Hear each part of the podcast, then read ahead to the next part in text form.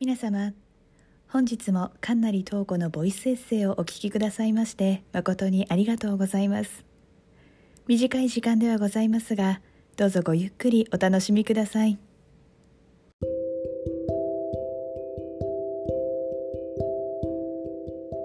皆さんこんばんは。神成東子です。このところ日本も台湾もぐっと冷え込んで体調を崩される方が多いようですが皆様いかがお過ごしでしょうか？台湾もねここ23日20度をね下回ったりしてですねえっと雨でね湿度が上がったりしたこともあって本当にこう寒いなって感じましたね。日本に比べたらねまだ涼しいくらいでしょうけど暑いイメージをねお持ちの方も多いかと思いますのでもしね旅行とかお仕事で来られる方はあのお天気とか気温の感じとかちょっとお気をつけてみてみるといいかもしれませんね。さて、えー、涼しくなった台湾でおすすめのローカルフードといえばといえば まあ鍋料理とかがねまあ一般的ですけど皆さん麺線ってご存知ですかね？あの本当に麺は麺ですね。食べ物の。ラーメンとかの麺にあの線は 普通に線の線って言ったらいいのかな。ラインラインの線ですね。で書いて麺線なんですけどあのこの麺線一応ローカルフードとしてガイドブックとかでもね紹介されてるのでご存知の方もいらっしゃると思うんですが、えーこのね麺線っていうのはですね、まあ、そうめんのような細い麺をかつおベースのねとろっとしただしで煮込んだものなんですね。でもともとは福建省の発祥らしいんですが今では台湾のねローカルフードとローカルフードのね一つとして、まあ、定番になってます。でこの麺線がですね、まあ、涼しい時期というかあの、まあ、このねとろみの出汁で煮込んだものですのでこれからのシーズンですね。温まるのでおすすめですよ。はい。ということで、えー、今回はねこの麺線をテーマにしたエピソードを書いたので食べたことあるよという方はその時のことを思い出しながらでもいいですし食べたことないという方もどんなものかなってこうイメージしながら聞いていただけると嬉しいです。それでは早速お聴きください。隔週の面線。火曜日の午後は隔週で講義がある。この講義がある日のランチはいつも決まって麺線だ。麺線というのは台湾のローカルフードの一つでそうめんのような細い麺をかつおベースのとろみだしで煮込んだものだ。牡蠣やもつが乗っていることも多く私がいつも食べているのはもつが乗っているものだ。午前の講義を終えたらワンフロア下にある午後の講義の教室に向かい荷物を置く。貴重品だけを持って昼を買いに行く。このスタイルが一番効率がいい。この教室棟からは学食まで行くのと外のお店に行くのが距離的にあまり変わらないのでこの日は学食ではなく外に買いに行く。大学の正門を出て信号を渡ると複数の飲食店が並んでいて昼になるとランチを求めて学生はもちろん周辺に勤めている人や住人が集まってくる。私は比較的並ぶ時間が少なく安くて美味しいという理由で麺線を買いに行く。麺線のお店は日本人にも有名な西門のお店とその系列である中高復興の店舗で数回食べたことがあるくらいで実は麺線自体日頃からよく食べるというわけではない。大学の正門前にあるこのお店も存在自体は知っていたけど試したことがなかった。大学に入ってからクラスメートに誘われて初めてこの店で食べた麺線はとても美味しかった。麺線ってこんなに美味しいんだっけ？と抜け落ちた記憶を探すのに少し時間がかかったのでこの時の感想を新しい記憶として保存しておいた。麺線は有名店でなくても美味しいものだということが分かり安いうまい早いのローカルフードは学生にはありがたいのでその日以来ちょくちょくこの店を利用するようになった。とはいえ毎週ランチに麺線というのも飽きそうだし各週ぐらいがちょうどいい。麺線を買い終えたらその足で周辺のコーヒーショップやコンビニなどでコーヒーを買って教室に戻るのが定番のコースだ。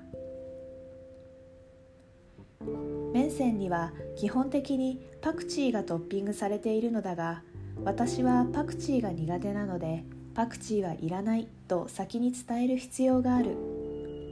ついでに唐辛子も抜いてもらう。伝え方はブラブツァイである。正しくは不要辣椒跟香菜であるが台湾の飲食店での注文時にはこうした略語が飛び交うことが多く。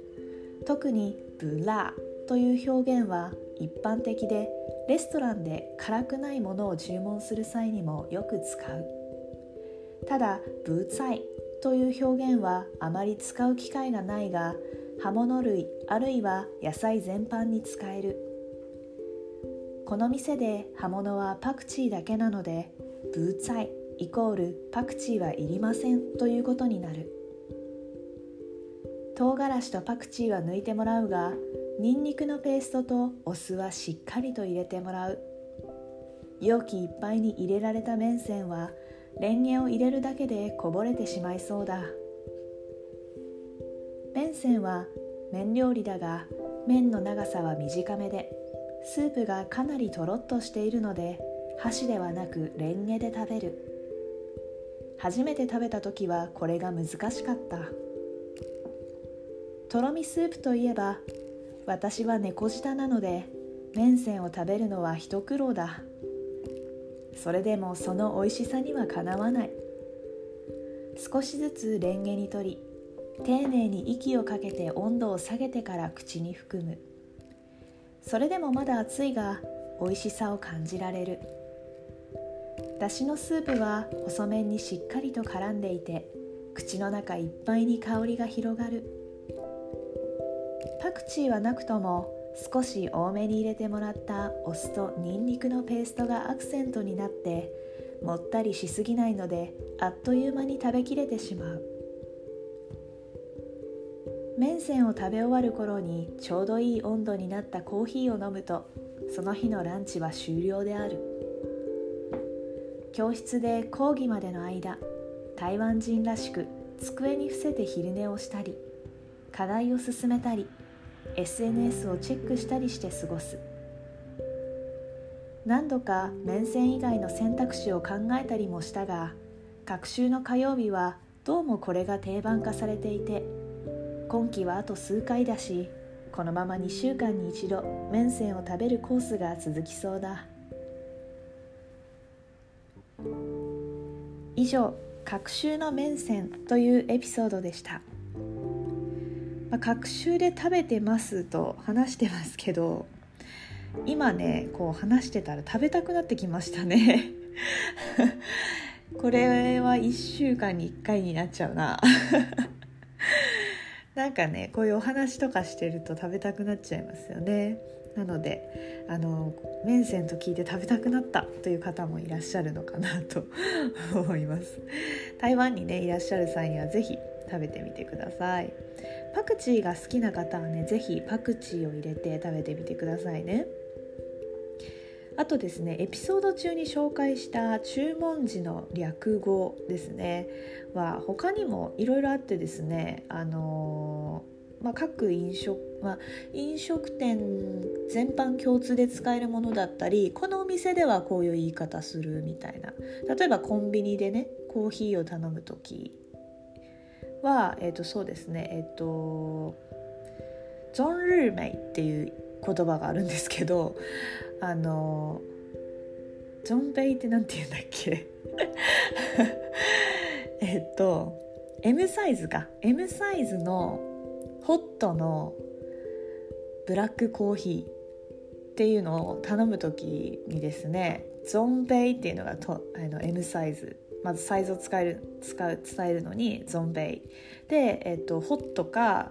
えーと、アイスかっていうのでル熱い。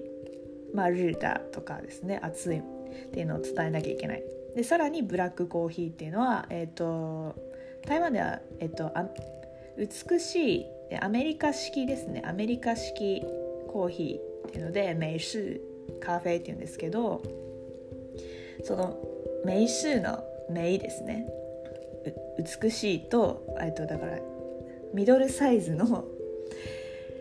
ホットのブラックコーヒーっていうのをもうたった3文字で 言えちゃうんですよ。ゾン・ルーメイって。でもこれは例えばですねスターバックスとかで言ってまあ通じるんですけどこれコンビニでコーヒーを頼む時の用語なんですよ。なのでまあ他のコーヒーショップで一応通じますけどあんまり言わないかな他のコーヒーショップでは。まあ、例えばこれあのラテだったとしたら、まあ、ゾン・ルーナとかいろいろあってですね、まあ、こういうふうにこのお店で、まあ、こういうお店でよく使うものとか、まあ、飲食店全般で使えるものとかで結構こういう略語っていうのがあってですね、まあ、有名なので言うとドリンクショップでいうあの砂糖と氷の量ですねを調整する時にまあえっ、ー、とサオビンとかえええっ、ー、とウェイタンウェイビンとかですね。そうやって言うと思うんですけどまあ略語になってるのでまあそういうのをちょっとねいろいろあるのでこれちょっとねいつかテーマにしてもっと紹介できたらなってちょっと今思いましたね。ふとねお話このエピソードをね話して。思いました。もしね興味があるよっていう方がいたら次回とはちょっと言わないけどいつかね別でまたこれを特集して紹介してみたいなと思いますので聞いてみたいよっていう方がいたらぜひぜひご意見ください。はい、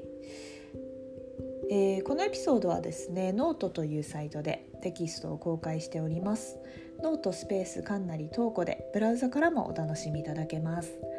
ノートはアルファベットの小文字で NOTE となっております。ご意見やコメントはノート、インスタグラムまたはスレッズでもご利用いただけます。インスタグラムやスレッズのアカウント名はともにアットマークトーコ03437アットマークアルファベットの小文字 TOKO 続いて数字の03437となっております。インスタグラムでは、えー、インスタグラムとスレッズでは更新のお知らせも行っておりますのでご興味のある方はぜひフォローしていただけると嬉しいです。はい、えー、いつもねお聴きくださってありがとうございます。本日はねこの辺で。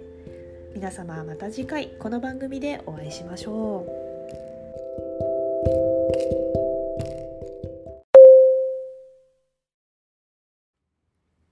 皆様、本日もかんなりとうこのボイスエッセイをお聞きくださいまして、誠にありがとうございました。お仕事や学業、家事、育児など、お忙しい日々をお過ごしのことと存じます。皆様、体調など崩されませんよう、どうぞご自愛ください。本日は誠にありがとうございました。